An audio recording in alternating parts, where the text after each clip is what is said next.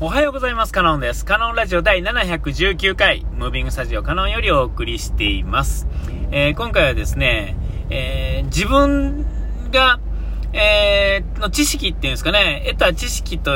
いうのを、は、こう、人に説明できるようになるぐらいまで、ならないと、いわゆる理解したってことにならんのんちゃうかなっていうこと。まあそんな話ですね。えっと、僕はそもそもラジオトークをですね、やり始めようと思ったのは、えっと、えっと、その、ある新年会に行った時に、えー、こう、み、んなの前でこう登壇してね、なんか好きなこと喋ってくださいみたいな会があったんですよね。新年会の中のイベントっていうかですね、結局それがメインになったんですが、えー、それになんとなく参加させられてですね、えー、まあ、挙手したわけじゃないんですが、どうっていうね、で、まあ、いろんなことを、まあ、逃げてたのわけですから、だからまあ、なんとなくお鉢が回ってくるのは、まあ、ある程度仕方がないことで、まあ、そんなこと、まあ、難しいし、やってないけど、なんやかんやできるであろうと、まあ、思ってたわけですよ。で、えっ、ー、と、ただね、やっぱり言うてもやったことないんで、まあ、下準備っていうんですかね、何回かですね、スライドとか、必要やったら言ってね、その当時、あの、その時に、ちゃんと出すからって言ってね、あの、スライドとか使うから言って、なんかいい都合のいいのがあったら、データちょうだいね、みたいなこと言われてて、で、まあ、なんとなく頭でわかるんですが、あの、そういうところ一つとってもですね、僕はあの、いわゆるプレゼン的なことっていうのは、やらったことがないし、やらへんし、仕事でもパソコンなんていうのはもうほとんど使わない、そういう仕事なんで、えー、っと、もうやったことがなかったわけですよ、全然ね。えー、で、まあ、あの、なんとなく頭の中ではあったものもあるんですが、まあ、いいだろうと。で、そもそもシナリオ作りをしてなかったんですね。あの、仕事、僕はずっと仕事をね、正月も含め、なんとなくしてたんでね。で、えっと、で、まあ、その当日ですよ。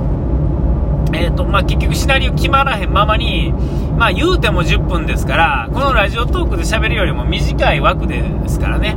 えー、えー、今でこそ、ね、適当に喋ったりもできますが、あの当時はですね、その喋るってことができるかできひんかもわからない状態やったんですよね。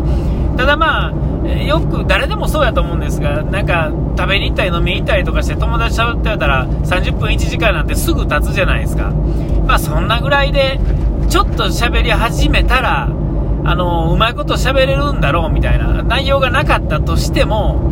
なんとなくうまいこと喋れるんちゃうかなと思ってたんですよ。思ってたんですが、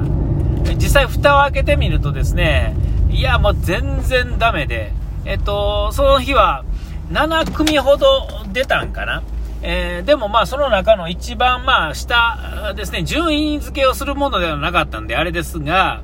えー、その中では一番ダメやったんですよ。もうぐだぐだっていうんですかね。えー、まあ、しょうがないですよね。それは、ま誰よりも準備してなくって、しかもその、何にもない状態で、フリーで喋るなんて、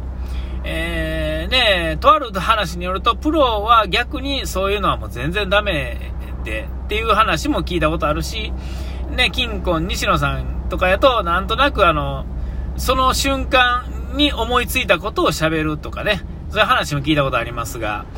まあ、まあ、そんなんは専門家、ね、喋りの専門の人。で、なおかつそういうね、舞台上で喋ったことがある人の、まあ、特権ですよね。その、行き当たりばったりできるっていうのもね。えー、とは思うんですが、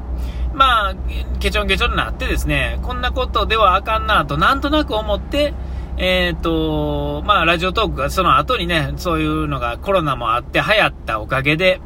えっ、ー、と、喋り始めてですね、で、まあ、今に至ってですね、まあ、あの、ええ加減には喋れるようになったというか、あの、経験値としては、随分と積み重ねてきたですよね。今回もね、これで719回ですからね。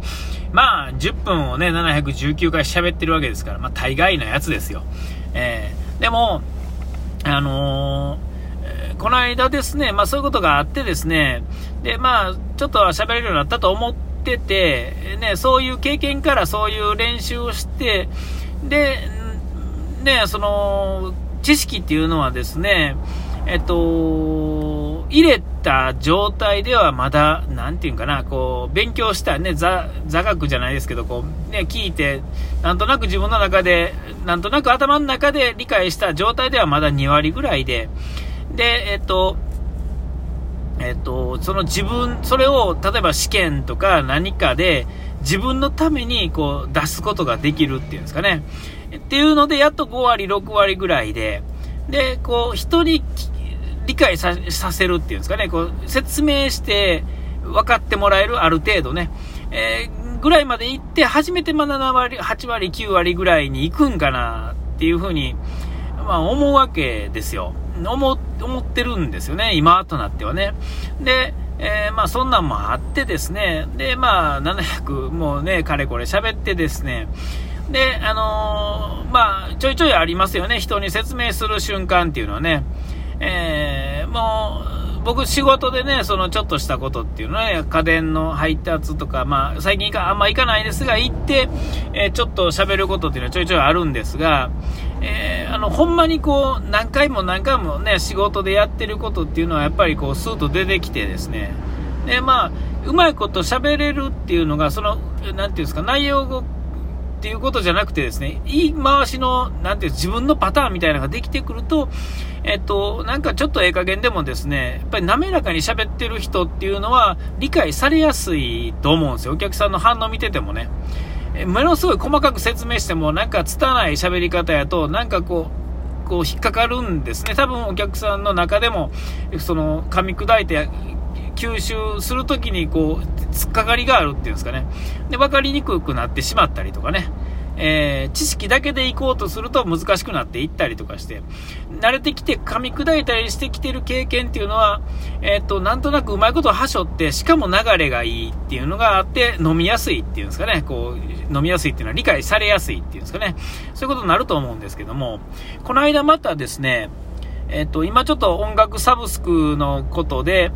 え、ちょっと前ね、あの、アマゾンも、えっ、ー、と、HD 化っていうんですかね、えー、えー、ハイレゾとか、えっ、と、通常の CD 音質っていうんですかね、ぐらいにアップデートされて、金額変わらずね、昔はその、ちょっと前までは、えっ、と、高いプランがあったんですよ。どの Spotify とか Apple Music もみんなそうやったんですが、あのそういう高いプランがあったんですけども、それが、えっ、と、Spotify ぐらいが今年の春ぐらいから、えっと、同じ値段にしますよってなって、えー、で、まあ、それに追随して他のね、ところも、その、定額ですね、普通の、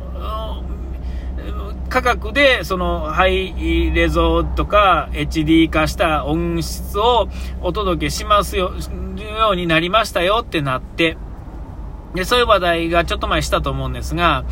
えー、で、それでまあ最近恩恵を受けてやっ聞いてるんですが、その話についてちょっと別のところでお話が上がってですね、で、ちょっと質問というかですね、どう思いますみたいな話になった時にまた説明して、えー、したんですが、なんかこう伝わったんやけど伝わらへんっていうかね、いや伝わってたんですよ、結局。うん、伝わってたんですけど、なんかね、こう、やっぱ1回目、それだからそのことについては、人に説明するのが1回目やったわけですね。リアルのね、まあ、仕事先の、まあ、知ってる人っていうんですかね、よく行ったら喋る人、ね、若い子なんですけど、どう、どうですか？音楽は何、あれですか？とか言って、僕は Amazon 使ってるんやけども、何がいいんですか？みたいな話を、僕っていうのは僕のことですけども、えー、Spotify って知ってます？っていうところから始まってですね、質問が。あ知ってるけど何々どうしたんとかいう話からこう説明してね。で、今、ね、HD を Amazon の HD 使ってるんやでって言ったら、いや、それ高いやつでしょ？とか言ったら、いや、違うんだよって話から、何がいいとかいうのの関連でバーっとこう説明したんですけれども、それがですね、やっぱりこう話す段取りがですね、順番が、まあ向こうがどれぐらい理解してるかがわからんから、どっから話をスタートしていいかわからへんっていうところからっていうのもあるんですけど、なんかね、うまいこと伝わらへんかったところがあってですね、うん、なんかこう、まだまだあかんねんな、みたいなね。自分が理解してることっていうんですかね、今やった音楽サブスクの件について自分が理解してるのと、で、まあ、こうやってラジオトークで喋って喋り慣れてるっていうのが重なってしもて、うまいこと喋れると思ったら、それについてはうまいこと喋れへんかったわけですよ。まあ、言うたらね。ええー、ね、それがですね、なんか、あ、あかんなと思って。まだまだあかんなと思って。まあ、どの案件、件に関してもそうですが、やっぱあの、喋り慣れない、ある程度やっぱりね、その、出すところがなければしょうがないんですけれども、まあ、出して、で、えー、だから次はうまいこともうちょっと喋れると思うんですけれども、え何が分からへんのってところのリサーチからやっぱ入らないと、喋り始めるスタートの時点がどこからなんかっていうのがあって、えー、一回こっきりのことっていうのは世の中いっぱいあると思うんですよ。説明、自分が説明せなあかん状態になるってこと自体がそんなにないと思うんですけども、こうやってやった時にこう、せっかく自分が知ってることを、ちゃんとこう、余すところなく伝えられへんっていうのがもったいないっていうんですかね。向こうはすごい知りたがってるのに、その説明がややこしいと理解できひんから、えっ、と、聞きたくなくなるじゃないですか、そういうのってね。なんか、難しいことなんかなみたいなとか、いっぱいありすぎて、ごちゃごちゃして分かりにくいとか、それをうまいことこう、サクサクっとこうね、えー、砕いて、えっ、ー、と、ね、いい状態で、はい、どうぞっつって渡せるっていう能力って、できたら、その、できる必要があるかないかは別にしてね、できた人は気持ちがいいと思うんですよ。で、理解、向こうに理解してもらえて、向こうも気持ちがいいっていうんですかね。えー、そういうのをね、この間、ちょっとその、仕事先の子に、そういう話がうまいことできひんかったのがなんか引っかかるなぁと。こんなに喋ってね、練習、練習っていうかね、あれですけども、そういう経験から練習してきた結果が、まだまだ落とし込めてないんだな、みたいなことをね、まあちょっとそんなこと思ったっていう話でした。あ、お時間来ました。ここまでのお相手はカノンでした。うがい手洗い忘れずに。ピース。